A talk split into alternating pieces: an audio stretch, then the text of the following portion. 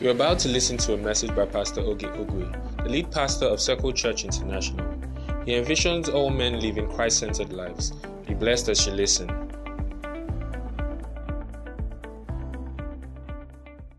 Praise the Lord. Take your seats. Sit down. Let's get into the word.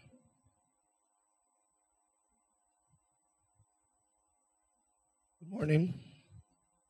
Good morning, everyone. All right, let's get into the word.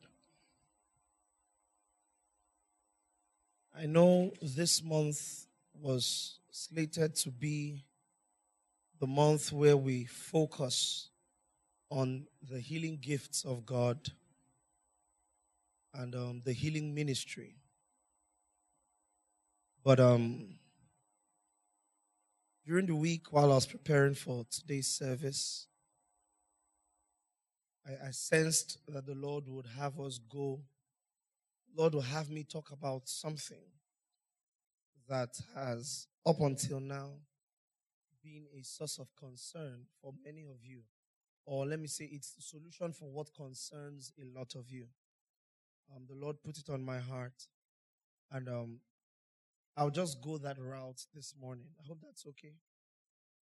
I believe strongly, and not just that I believe in this local assembly, we don't teach just to complete a sermon series. Uh, okay, so we are doing healing this month. It must be healing. You know, the Lord has the freedom to redirect our sermon emphasis whenever He chooses. Hallelujah. But this doesn't mean that in the middle of the sermon, healings can't happen. Amen. Healings don't happen because healing was taught. Healings happen because we are children of God. That woman said, um, healing is the children's bread. You understand? it's the food the kids should eat. The kids are entitled to being healed. Hallelujah.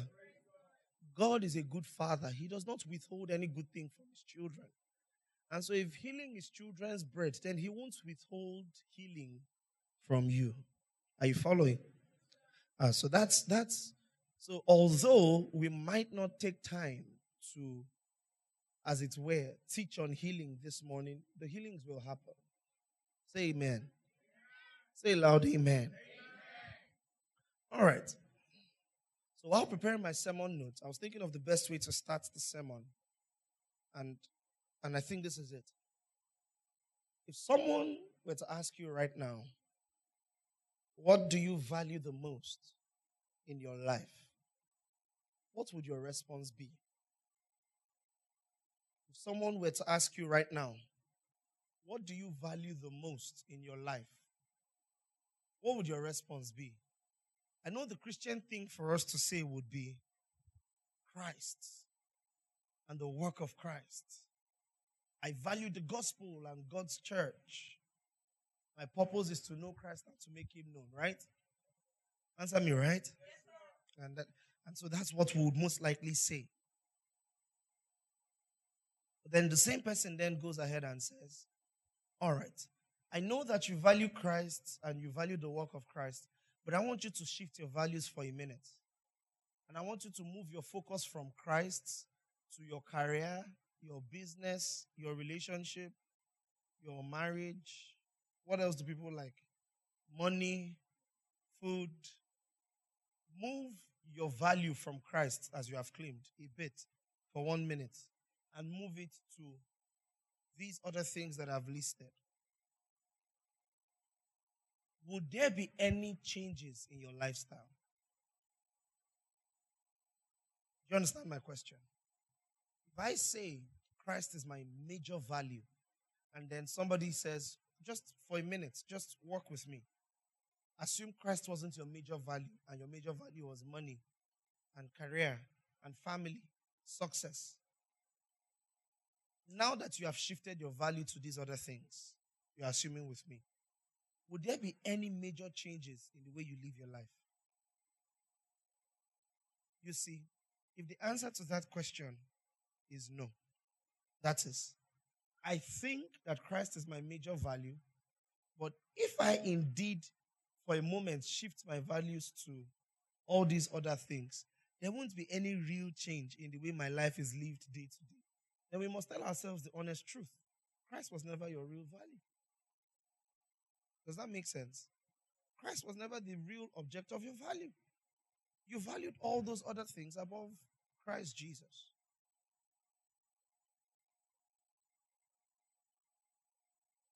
In John chapter 6, um, Jesus met the Jews and he fed them.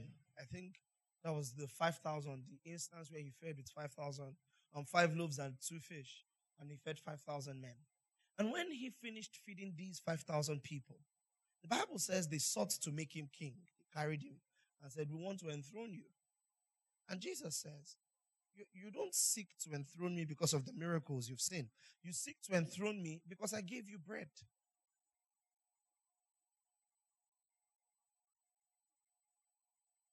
When will you stop seeking Jesus for the bread that he gives and seeking for the bread of life that he really is? You see, Jesus fed with bread, not so you call him the bread giver. He fed with bread so that your attention will leave the bread for a minute and you can focus on Him. So Jesus doesn't meet your needs because, well, that's what He's in your life for. He meets your needs so that the needs will not be a distraction. The problem is this Jesus meets a need, we run off, okay, need met until the next need. And so we have people who say things like, if God cannot meet my needs, then what's the point of serving Him?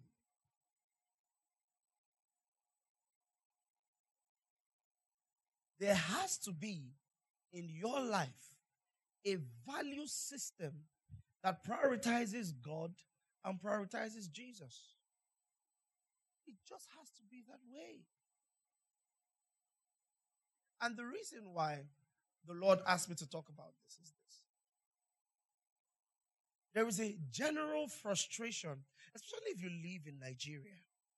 There's a general frustration that you feel because you live in an economy that doesn't really work. And so you left school four years ago and you thought to yourself, when you left school, you didn't ask for much. You were not praying for much. You didn't ask God to give you a job that pays 10 million or 1 million or even 500,000. Just 150 to 200 is fine. Right? And then you hustled for that job one year. You finally got the job. But when you got the job, inflation rose by 100%. So what used to be 150K, what um, 150K could do now, 150 will only do about 75K worth of things. And so you now realize I have my prayers answered, but like the prayers were not answered. Is that true?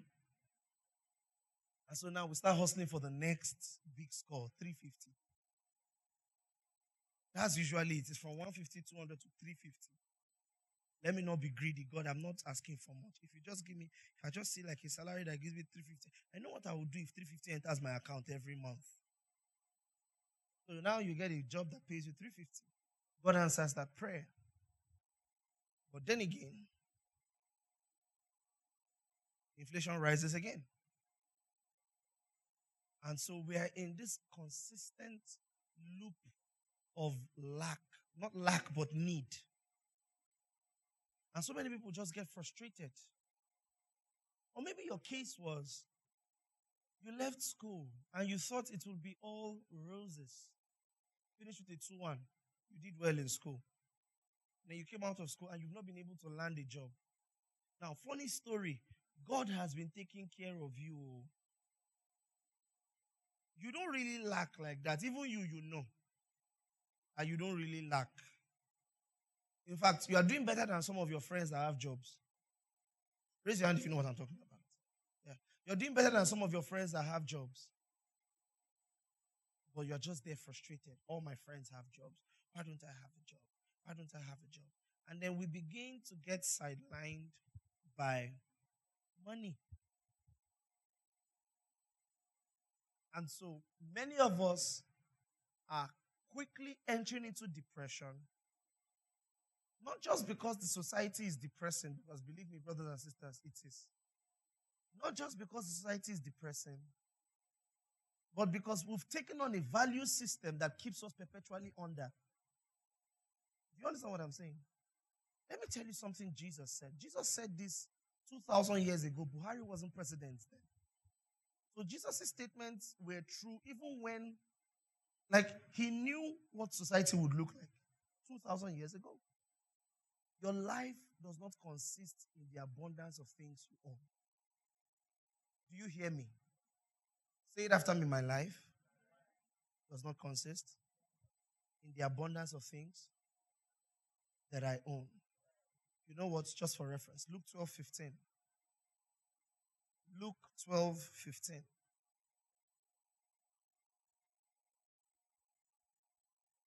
Everybody read together. Want to go? And he said unto them, Take heed and beware of what? Beware of what?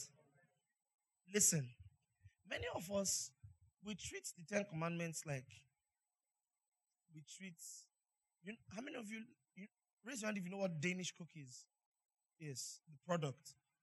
Now, if you are like me, you open the Danish cookies thing, a container, and if you didn't see needle and thread inside, it's actually Danish cookies that you saw inside. we have preferences, right? If you are like me, you prefer the ones that have sugar sprinkled on top of it. So you just pick those ones, and then the remaining you close it and give it to your younger ones. I bought biscuits for you. Yeah. That's where we treat the Ten Commandments. We pick the ones that we like and the ones that we want to judge others based on. And then we throw away the others. Because the Bible says in the Ten Commandments that we should not covet. Is that correct? But nobody ever can say that, ah, they're coveting. Why are you coveting? No. Like, thou shalt not lie, thou shalt not steal, thou shalt not kill. The big three. Then thou shalt, thou shalt not fornicate. Now add it. Number four. Right? Ah, you are lying. Don't you? The Bible says thou shalt not lie. It also says, beware of covetousness. Listen, let me teach you something.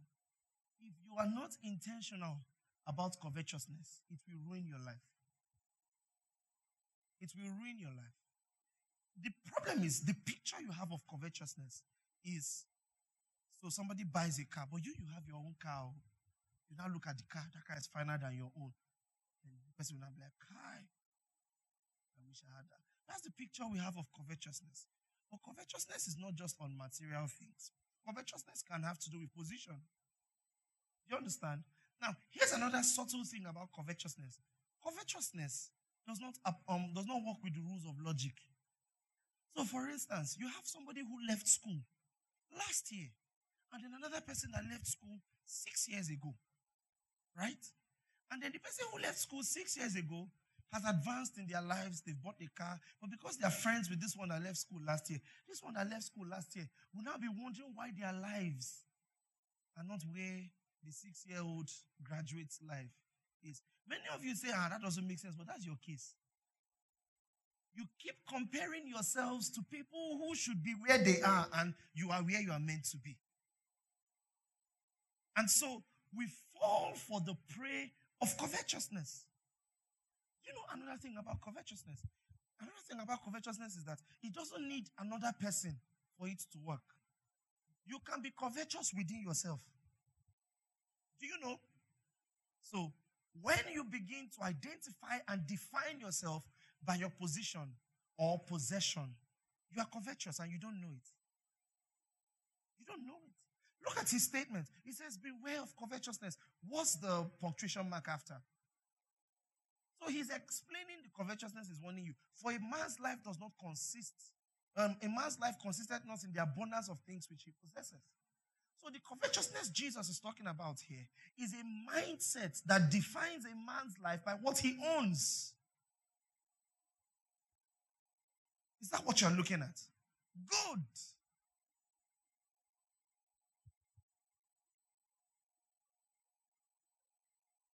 You must, of a necessity, have a better value system. You must. You must. And you must be intentional about things like this. it plays out on a, on a lighter note, it plays out in your everyday life. It plays out in your everyday life. People who you think you can't talk to because their position is higher than your own. They are doing better in life than you are doing. Very dangerous to be like that. Do you hear me? Do you hear me? So, why, instead of having a predisposition that says, God is good to me because of all the things that I have, why don't we start with God is good to me because of Jesus Christ? Let's start from there. Like he sent his son to die. That's never going, it's never going to change. So I may not have all the things that I think that I need, but I have the one thing that I never knew that I needed, but I actually needed. Let that be your primary position. Your judgment of God must never be based on the circumstances around you. You know how unnecessary.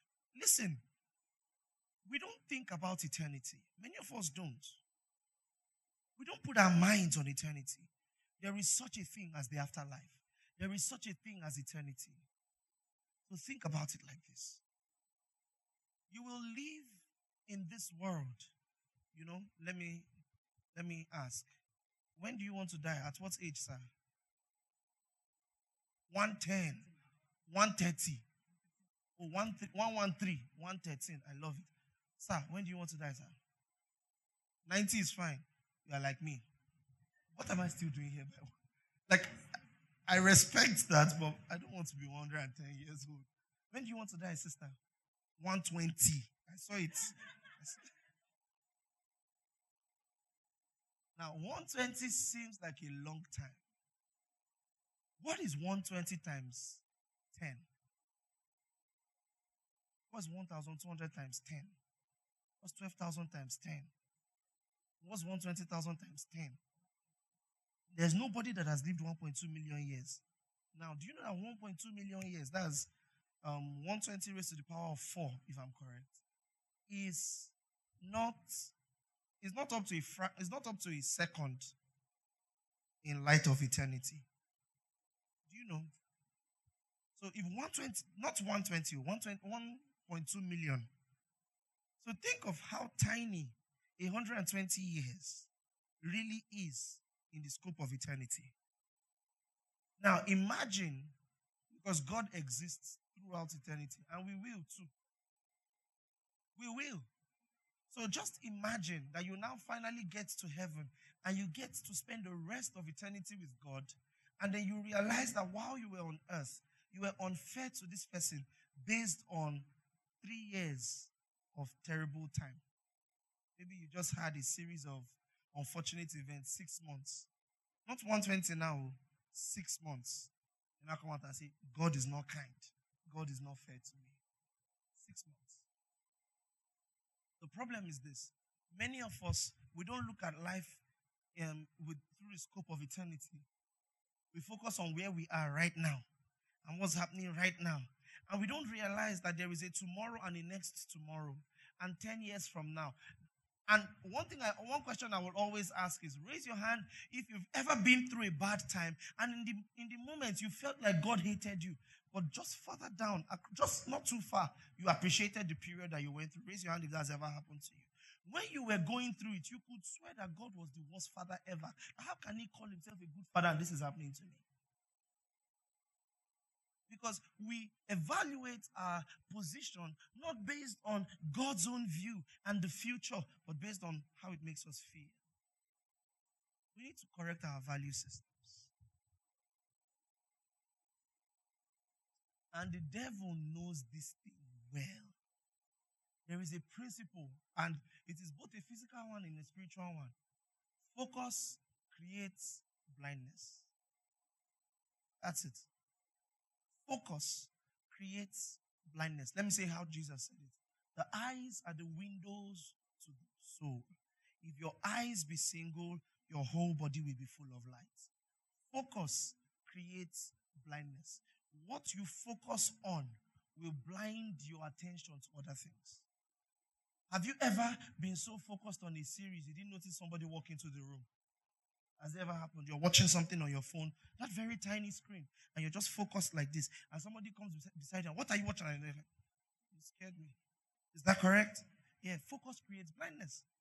The devil knows this, so he will get you to focus on your misfortune or apparent misfortune. Because sometimes what is a misfortune is not really.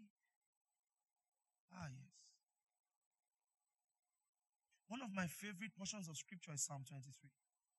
Lord is my, my shepherd, I shall not want. He makes me lie down in green pastures. He leads me beside the still waters. He restores my soul. He leads me in the path of righteousness for his name's sake. You see, Psalm 23 is a very, very good representation of the walk of the believer here on earth. You see, there will be times when it feels like you're lying down in green pastures. He's leading you beside still waters. I mean, everything feels nice and rosy. But when you are walking through the valley of the shadow of death, you must not fear any evil because you remember that He led you through still waters. He won't leave your hands now. So, for thou art with me, your rod and your staff, they comfort me. So the next thing is, he prepares a table before me in the presence of my enemies. The enemies will still be there. And the enemies won't be quiet while the table is being prepared. Do you hear me? They will try to stop the preparation of the table. Some of them will make mouths. They will shout. They will say things to you. So now imagine, just, just imagine for a second, God is preparing a table before you in the presence of your enemies. And the, the, the enemies are shouting. And then God is busy working the table. And then you're there saying, God, you're not very kind to me. Because if you're kind to me, you will stop these people from shouting at me. What we don't realize is that the table is better than the, than the words that they are speaking. Do you understand what I'm saying? And the devil knows. So the devil will keep your eyes focused on the words they're speaking. Ah, he will come into your life and notice you've been fasting for 40 days and you are hungry. What you got from the 40 days fasting, he won't draw your attention to that. You may have ascended to realms of spiritual growth and you never imagine. No, he will focus you, draw your focus to your hunger. If you are truly the Son of God, turn this stone to bread. And in that moment, all you will be able to think about is, I'm hungry. That's where many of us are now. You hear me? That's where many of us are. Because if you will pause for a second and objectively evaluate what you are calling a terrible time, you know when people say, I'm going through a lot. If you will objectively evaluate what you are calling a lot, you will see God's hand in the a lot you're talking about. And you will appreciate it.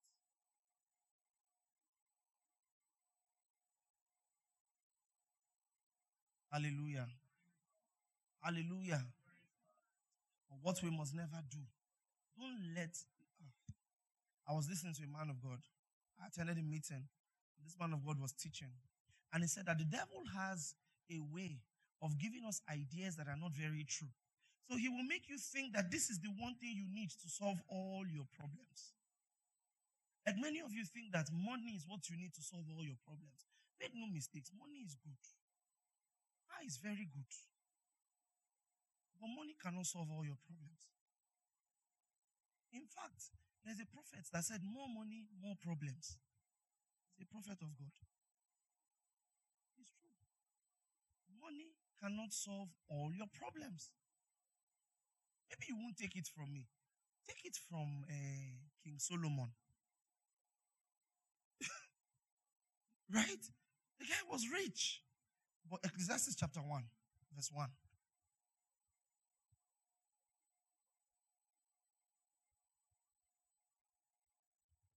It says, The words of the preacher, the son of David, king in Jerusalem. Next verse. Vanity of what? I am not reading. Vanity of what? Says the preacher.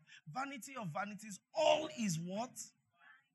So we've we've mistaken the word vanity to mean, oh, you're vain. No, that's not what it means. Vanity means um it's like mist, mist. You can't hold on to it. It's not tangible. It is there one minute and the next minute is gone. That's what Solomon was saying here.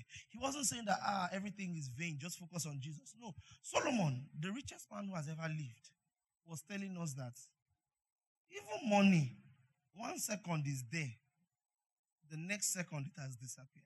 Next verse.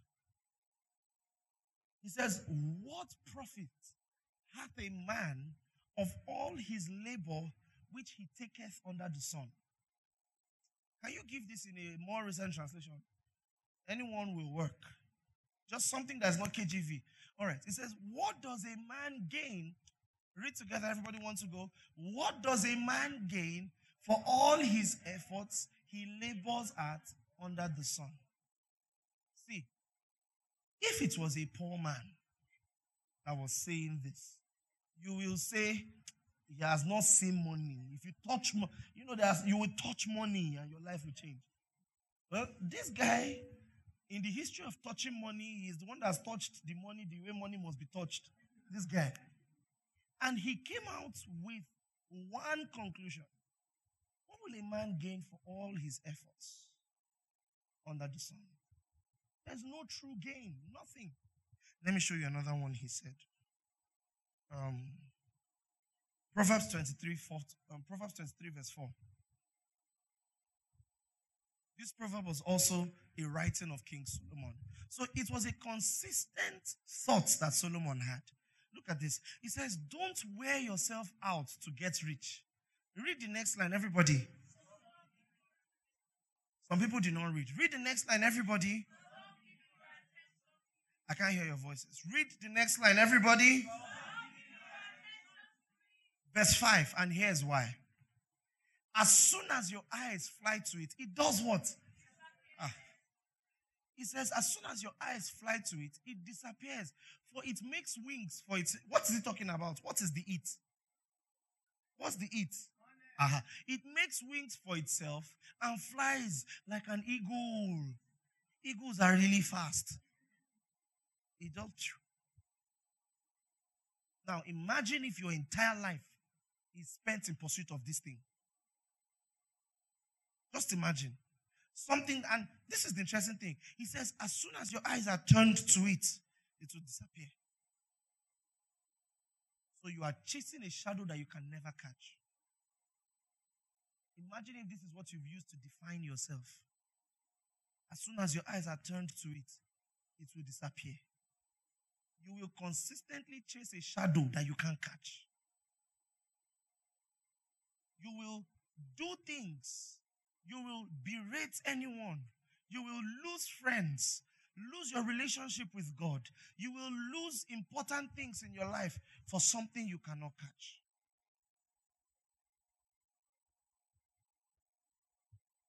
Let your value system be shaped correctly. There are things in your life that you must never, you must never at any point in time make them secondary. Never. Never.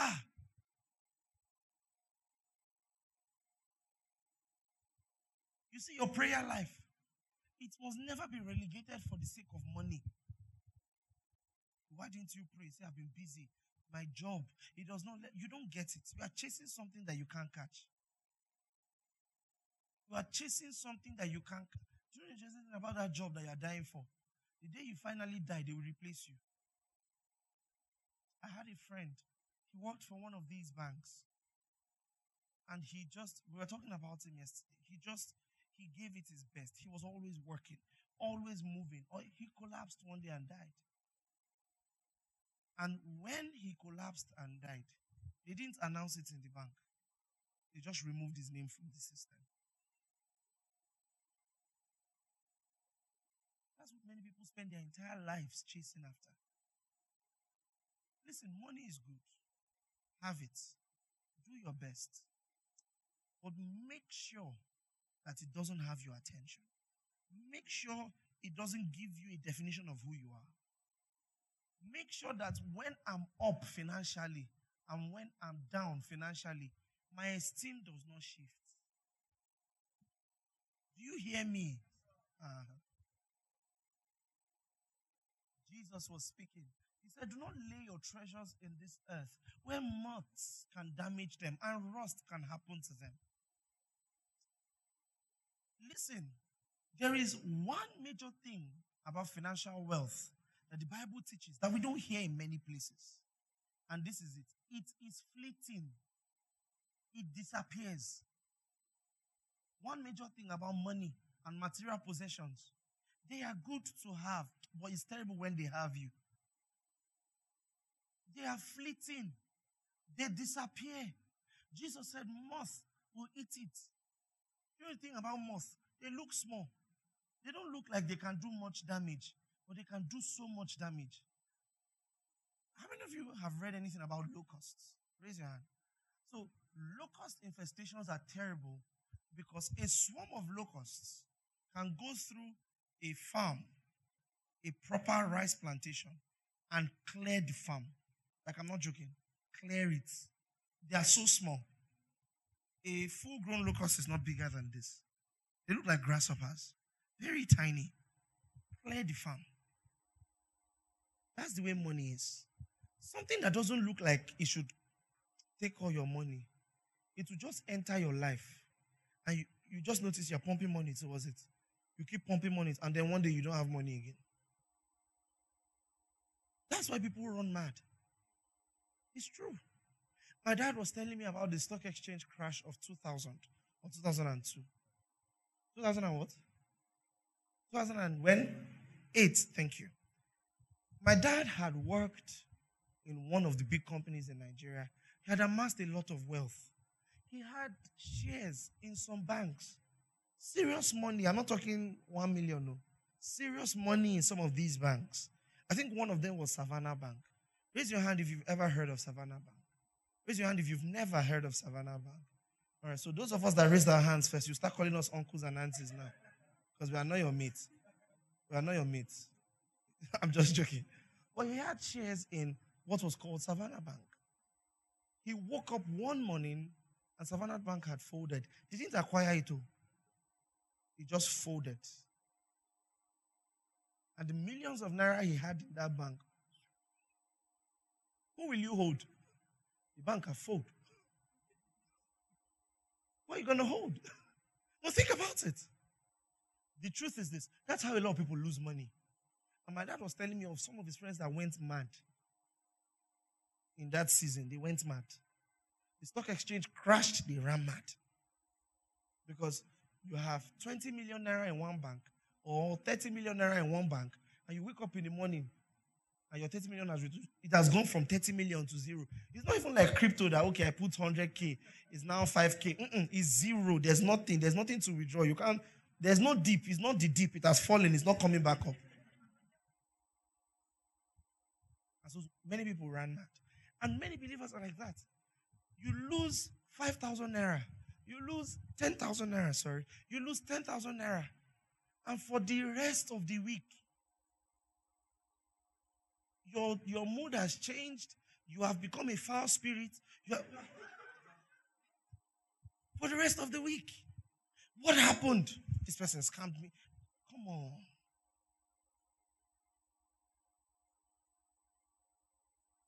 You see believers lose their training as believers because somebody on Instagram, you give them money to buy shoe, they did not give you the shoe. You now come online. You start calling the person names, start doing things. You are a believer. Come on now. And that's even on the lighter side of the spectrum. Because one of these uh, secular prophets wrote, there was a song that, hey, Pastor David, you, Pastor David, I'm sorry. It's not like Pastor David usually knows. Why are you people laughing? No, I'm asking him because we've talked about this before. I think the guy was saying something about if God does not give him money, he will do money ritual. He will do blood money. He said God, he's a Christian. If God does not, so who is really his God? The God that is to give him the money or the money he's looking for?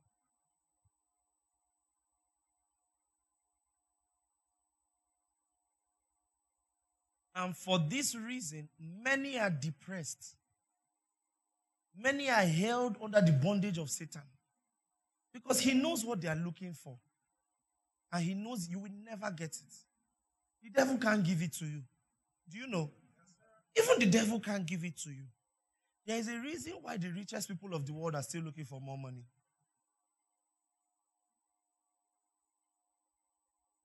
Praise the Lord. What are your goals in life? I want to be rich. I want to be so rich. There's no definition. That's the truth. There's no definition. And let me tell you something else. You will never, at any point in your life, think you are rich enough.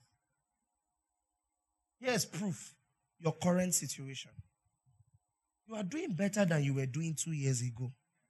You don't feel like it. Do you feel like it? Yeah, you don't feel like it. You are doing better than you were doing. Some people, you are doing better than you were doing six months ago. Ah, but you don't feel like it. You still feel like this money thing, I must touch it. I must touch it.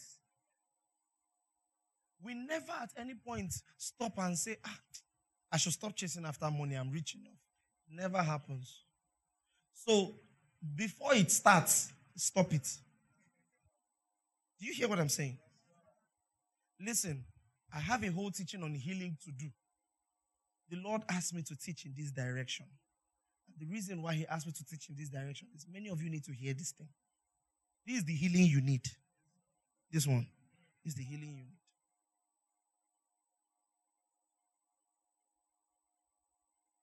This is the healing you need. Let your eyes be focused on Jesus. Look for new ways to fall in love with Him. Look for new ways. Tame your appetites. Tame them. Especially the love of money. When the devil hooks a man on the love of money, he probably has him hooked every other place. A person who loves money is not very far from committing murder. It's what many people don't realize. When you love money so much so you can do anything for it, one day one of those things will be to commit murder. And it will make sense. You would rationalize it. You would rationalize it. I saw, what am I even saying? There's skits. Um, people randomly ask people on the road, Would you kill your father for 10 million naira? And they say, ah, What has my father done for me? Have you seen that skit before? What has my father done for me? I will, see, I will kill him for 2 million. If you drop 2 million now, we'll go to the house. It's true. It might sound like a joke, but this is the way most people think. Most people, most, most of us will say, I'll never kill anybody. But how about how you treat your friends when money is concerned? In the office, the people you throw under the bus because of money. About your plans? There's this huge deal coming, and you found a way to rob your friends, or you're a business person. You know that this job will cost XYZ. Then you mark it up by 2 million naira. Yeah, it's business now, it's profits. We're marking it up. There's a line there. And once you pass that line, it's no longer markup. You're a thief. That's what you are. You are a thief. You're not marking anything up again. You are stealing. It's true. As a general principle, 2x is fine. 2x is fine. I bought it 10,000 naira. Total cost price 15,000 naira. I'm selling for 30. 2x is fine. But total cost price 15,000 naira. I'm selling for 300k. I, yeah. People, are you laughing? People do it. But people do it. Like why are we shouting? People do it. Most of the wigs you buy online, how much do you think they buy them? How much do you think they buy them? People do it. I'm a businessman, so I know people do it. Christians, Christians do it. But not you. Say amen. amen. Don't let don't let money have that kind of grip on your heart. It's very dangerous. You hear me? The spiral is a rabbit hole and you can't come out of it. And it's not just money, your appetites. Tame them. Let your heart truly long for Jesus. Listen, if God has blessed you with the gift of time, use it well. So you are in a season, you probably don't have a 95 job or you work from home, which means you have some time to yourself. Use your time well. Spend time praying. When was the last time you took out time to retreat? Nobody asked you to. You just got a leading from God that ah, I should retreat in this season. And you did. When was the last time that happened? When was the last time you, you just said, you know what, this week I'm fasting and I'm praying. The church isn't fasting. When nobody instructed this, I just I want to spend some time loving God. When was the last time you did that? The truth is this many of us have our hearts hardened against God and we don't know it. And it's in the little things. Think of it like a marriage or a relationship. Every time you say no, it becomes easier to say no the next time. Do you understand? Every time you you are unfair to your partner, it becomes easier to be unfair the next time. So now you're casting your mind back to secondary school or university when you just found God and how you loved Him with your whole heart. And then you, I mean, you, I mean, you were so in love. You used to enjoy prayer time. It was still discipline, but you used to enjoy the prayer time at least. When you finally discipline yourself to pray, you enjoy it. But now, you can't even find it in your heart to pray. You can't discipline yourself to pray. You don't worship anymore. Then you could spend hours just singing to the Lord. Now, none of that. Then you could read your Bible, but now none of that. Then you were serving in church. Now none of that. And you can trace it back to a period when you unconsciously made those decisions. Listen, whether you make the decisions consciously or unconsciously, the consequences of the decisions will come and meet you. Yes or no? Like it doesn't ever so happen that I fall off a building by accident and as I'm falling, gravity will now say, wait. Was it deliberate? It was an accident. Or you're softening the ground for him now. You safe. It was an accident. It doesn't happen. If I fall off accidentally, I'm gonna die.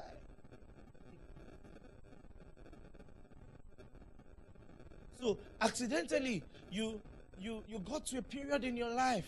You finished NYSC. The future is bright. Also, you thought the future. Your future is bright in Jesus' name. But the future is bright. And then you come out. And then Buhari's economy does what it does to people to you.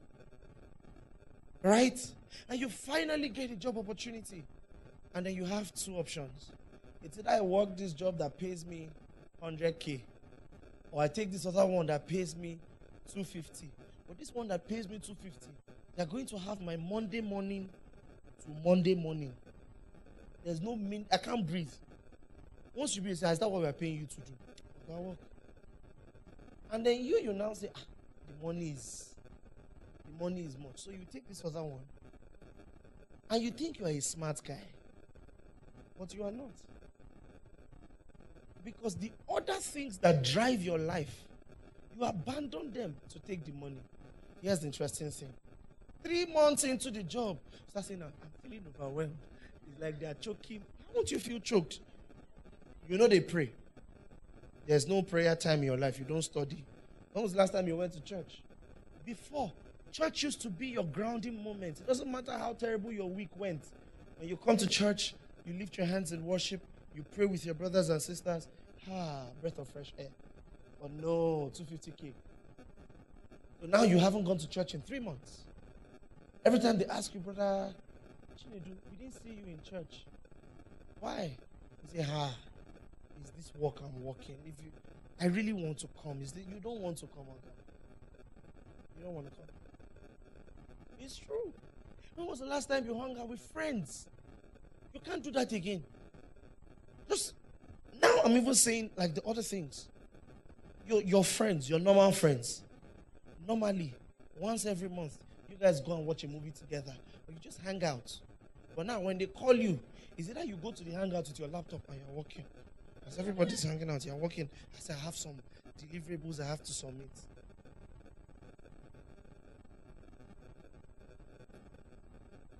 Choked. Oh.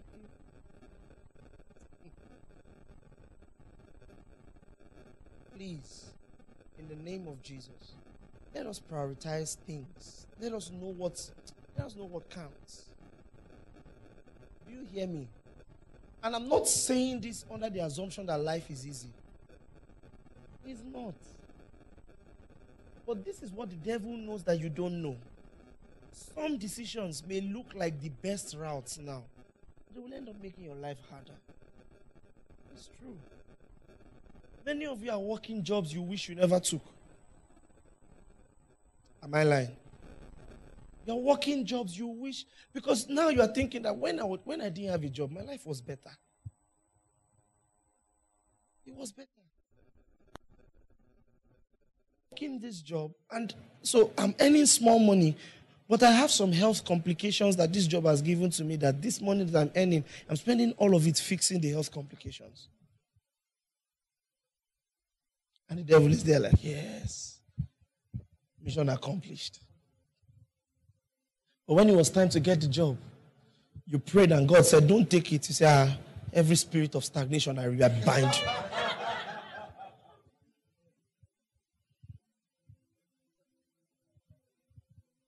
Praise the Lord. Listen, I'm not, I'm not, I'm not giving you, I'm not talking as though life was easy.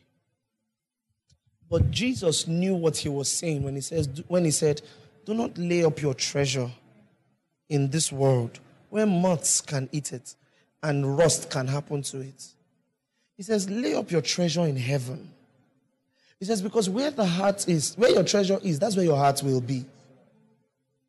So we find a principle that your attention will drag your value system. Or let me say that in another way your attention will drag your affection. Do you hear me? your attention will drag your affection. So, what I've chosen to pay the most attention on is the thing I will love the most. It's true.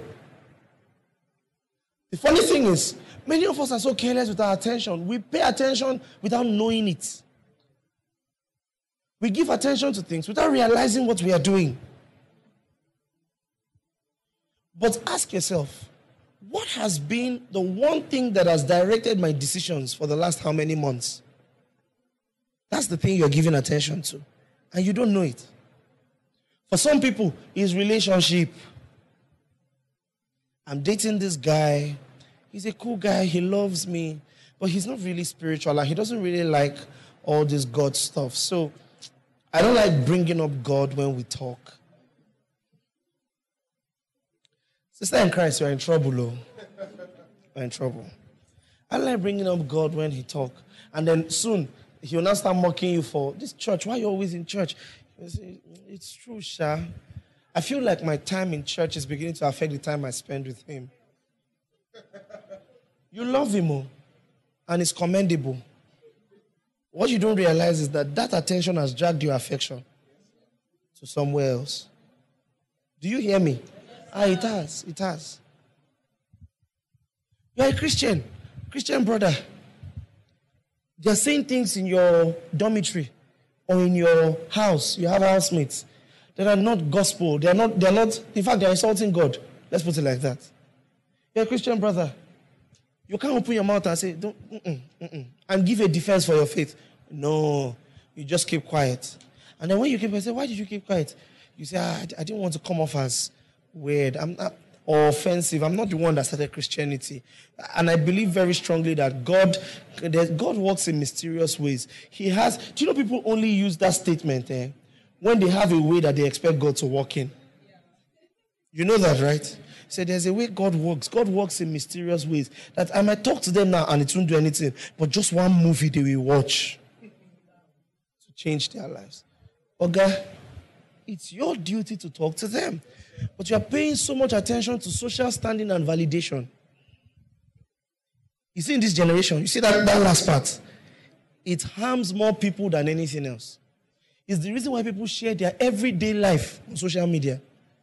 We used to have secrets before, right? No longer. Such things are outlawed. Secrets for where? No. We have close friends lists. We have Twitter circle. I mean, there's a way to even if you want to keep secrets, keep it in the public. But the close friends can take screenshots too, or screen recording of what you are saying. And you know another funny thing? Many of the people on your, especially Twitter circle, many of the people in your Twitter circle, in real life, you don't feel that close to them. You just feel like ah, they're my guys. Ah, let me just populate my social standing and validation. Listen, we must have a value system that transcends all of these things. That's the, that's the teaching today. You must have a value system that transcends social status, that transcends people's validation. Jesus is king, whether you like it or not. Do you understand? I'm not going to stop saying it because it makes you uncomfortable. If it makes you uncomfortable, give your life to Christ. When you give your life to Christ, you become super comfortable with it. Should be the discomfort was the problem. Give your life to Christ. But I'm not going to stop talking. Do you understand what I'm saying? Yes, and it's not just on Jesus' issues of where the Bible is loud, I will be loud. Can we make those decisions? So it's not just social validation. My life, my life is not, I'm not great when I have money and less when I don't. Because Paul says, I've learned how to abase and abound. What does it mean to abase? To be hungry, to not have, to be in lack. So anybody that teaches you that if you're in Christianity or if you're in God or if you're in Christ, there will never be a season of lack in your life. I'd lie to you. If Paul the apostle that wrote two thirds of the New Testament can say, I know how to abase and abound, you now say, ah, he was not speaking out of faith. He was doing negative confession. So there will be seasons of lack. Sometimes those seasons of lack will last longer than you thought they would. It's true. Life happens. Of course, I've balanced this out for you so many times. That life is happening does not mean you shouldn't pray against it. Do you understand what I'm saying? Pray seriously. Stay against it. Stand against it. But even in the midst of some of your prayers, it will look like the answer is taking time to come. You keep praying, you keep believing, and whilst you are at it, don't let that season change how you see yourself. Some of us have friends. You know when they have money, just the way they talk, the way they behave.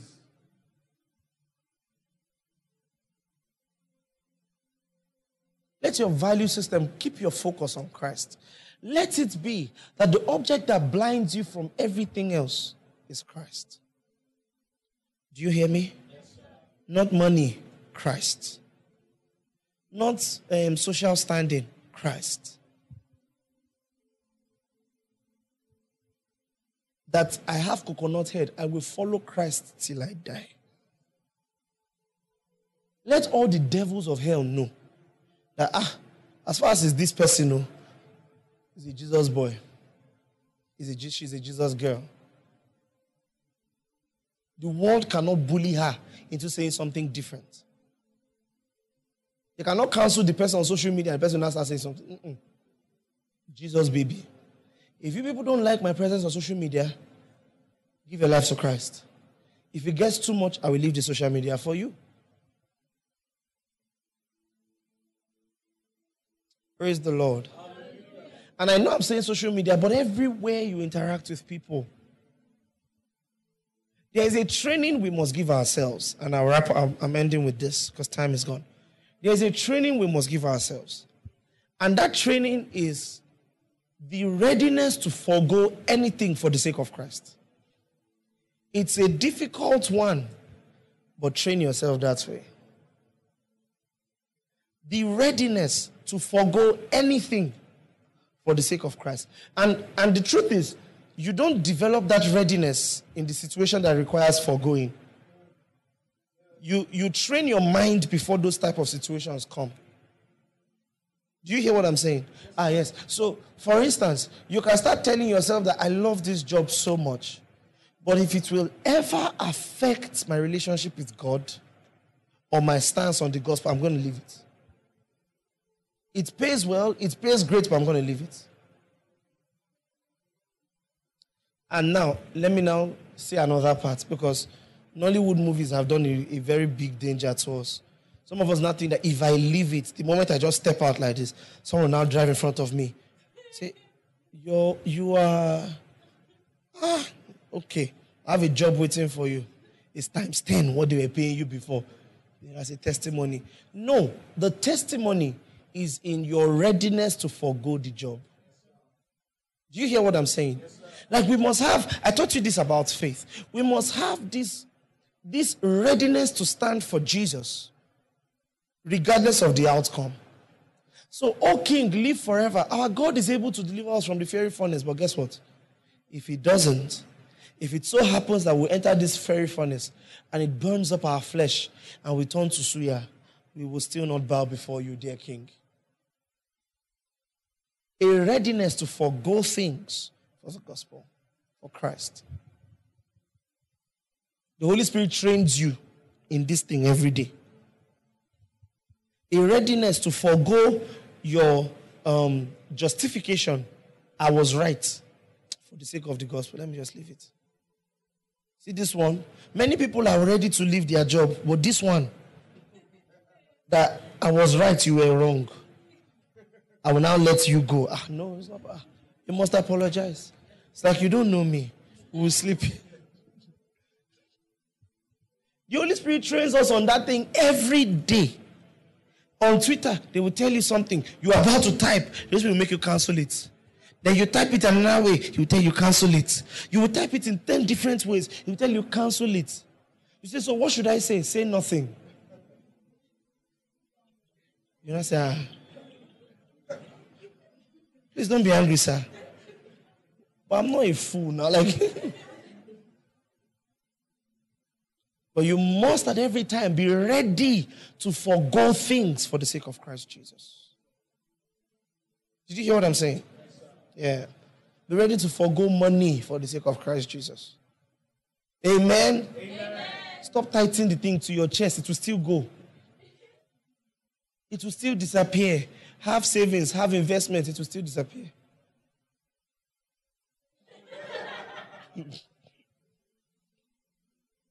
it's true. I have savings. I have investments.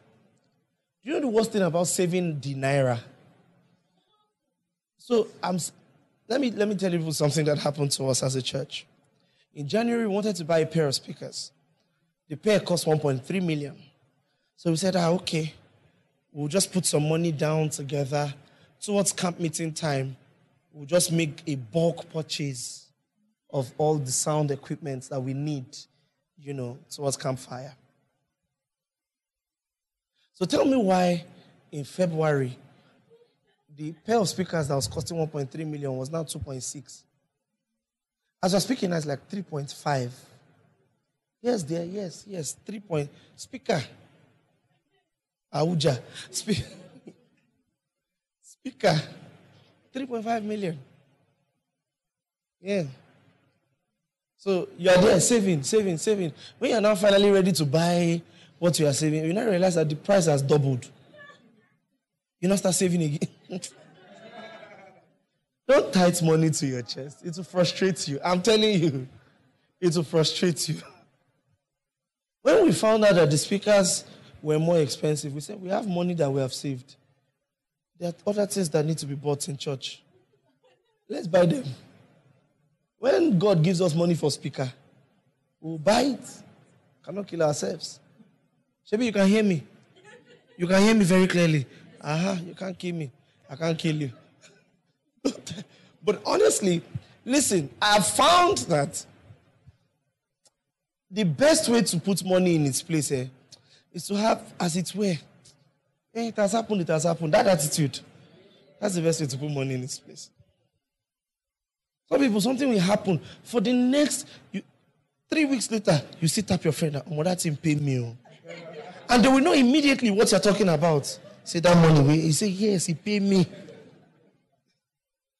At some point, they're tired of you. Okay, it has passed. I cannot pass. So, a whole 10,000. Do you know how much 10,000 naira in this Buhari economy?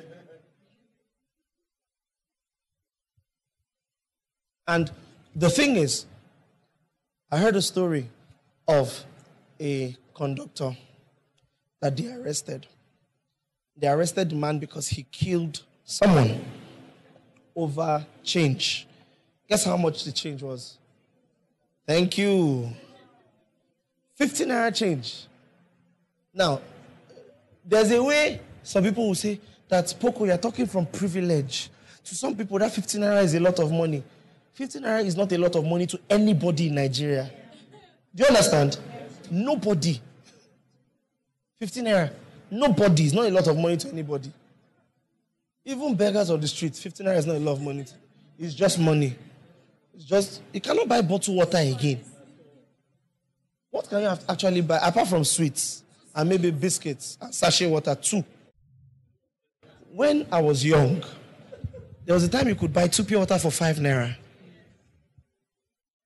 It's 15 Hey, Jesus Christ. This man killed somebody else over 15 naira. So he didn't kill that guy because ah, I need this money to send my children to school. He doesn't need the 15 naira to send his kids to. He killed the guy for two reasons. Number one, money had a grip on his heart. And number two, pride. How can you scam me? Do you know who I am? Me, streets. And he didn't mean to kill the guy. That's another thing. Just punched the guy, the guy collapsed. That was it. You have bought Wahala. So some of some of the disputes that you get so physical about, ask yourself if if I touch this person now and they fall on the floor, will it have been worth it? Will it have been worth it? Do you know another funny thing I've observed in Nigeria? Somebody is owing you 20,000 naira. You're not threatening to take legal action. It's like you don't know how much lawyer is. Funny story. Some people now actually go ahead and take legal action against for 20k. So because I want to collect 20k from you, I'll not spend like 400,000 on court case. Because when you are taking legal action, you will file it in the police station first. If you've dealt with police people, just know that as you're entering inside, you're dropping money. You're going to drop some money. So you file it to the police people. They are the ones that will now take it to court.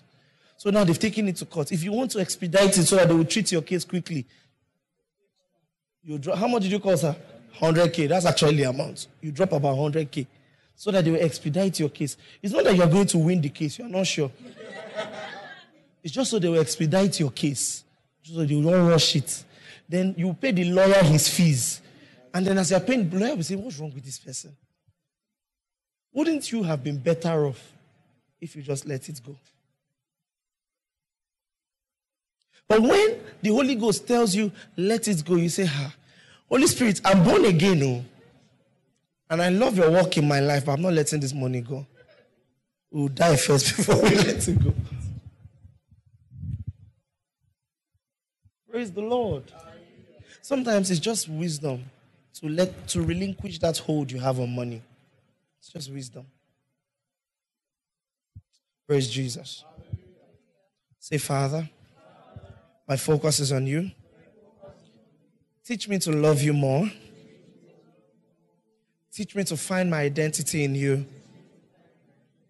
Teach me to make my life about you. Go ahead and pray that prayer. Just give it one minute. Thank you for listening. For more, head over to circlechurchglobal.org or visit any of the church campus addresses on the website. God bless you.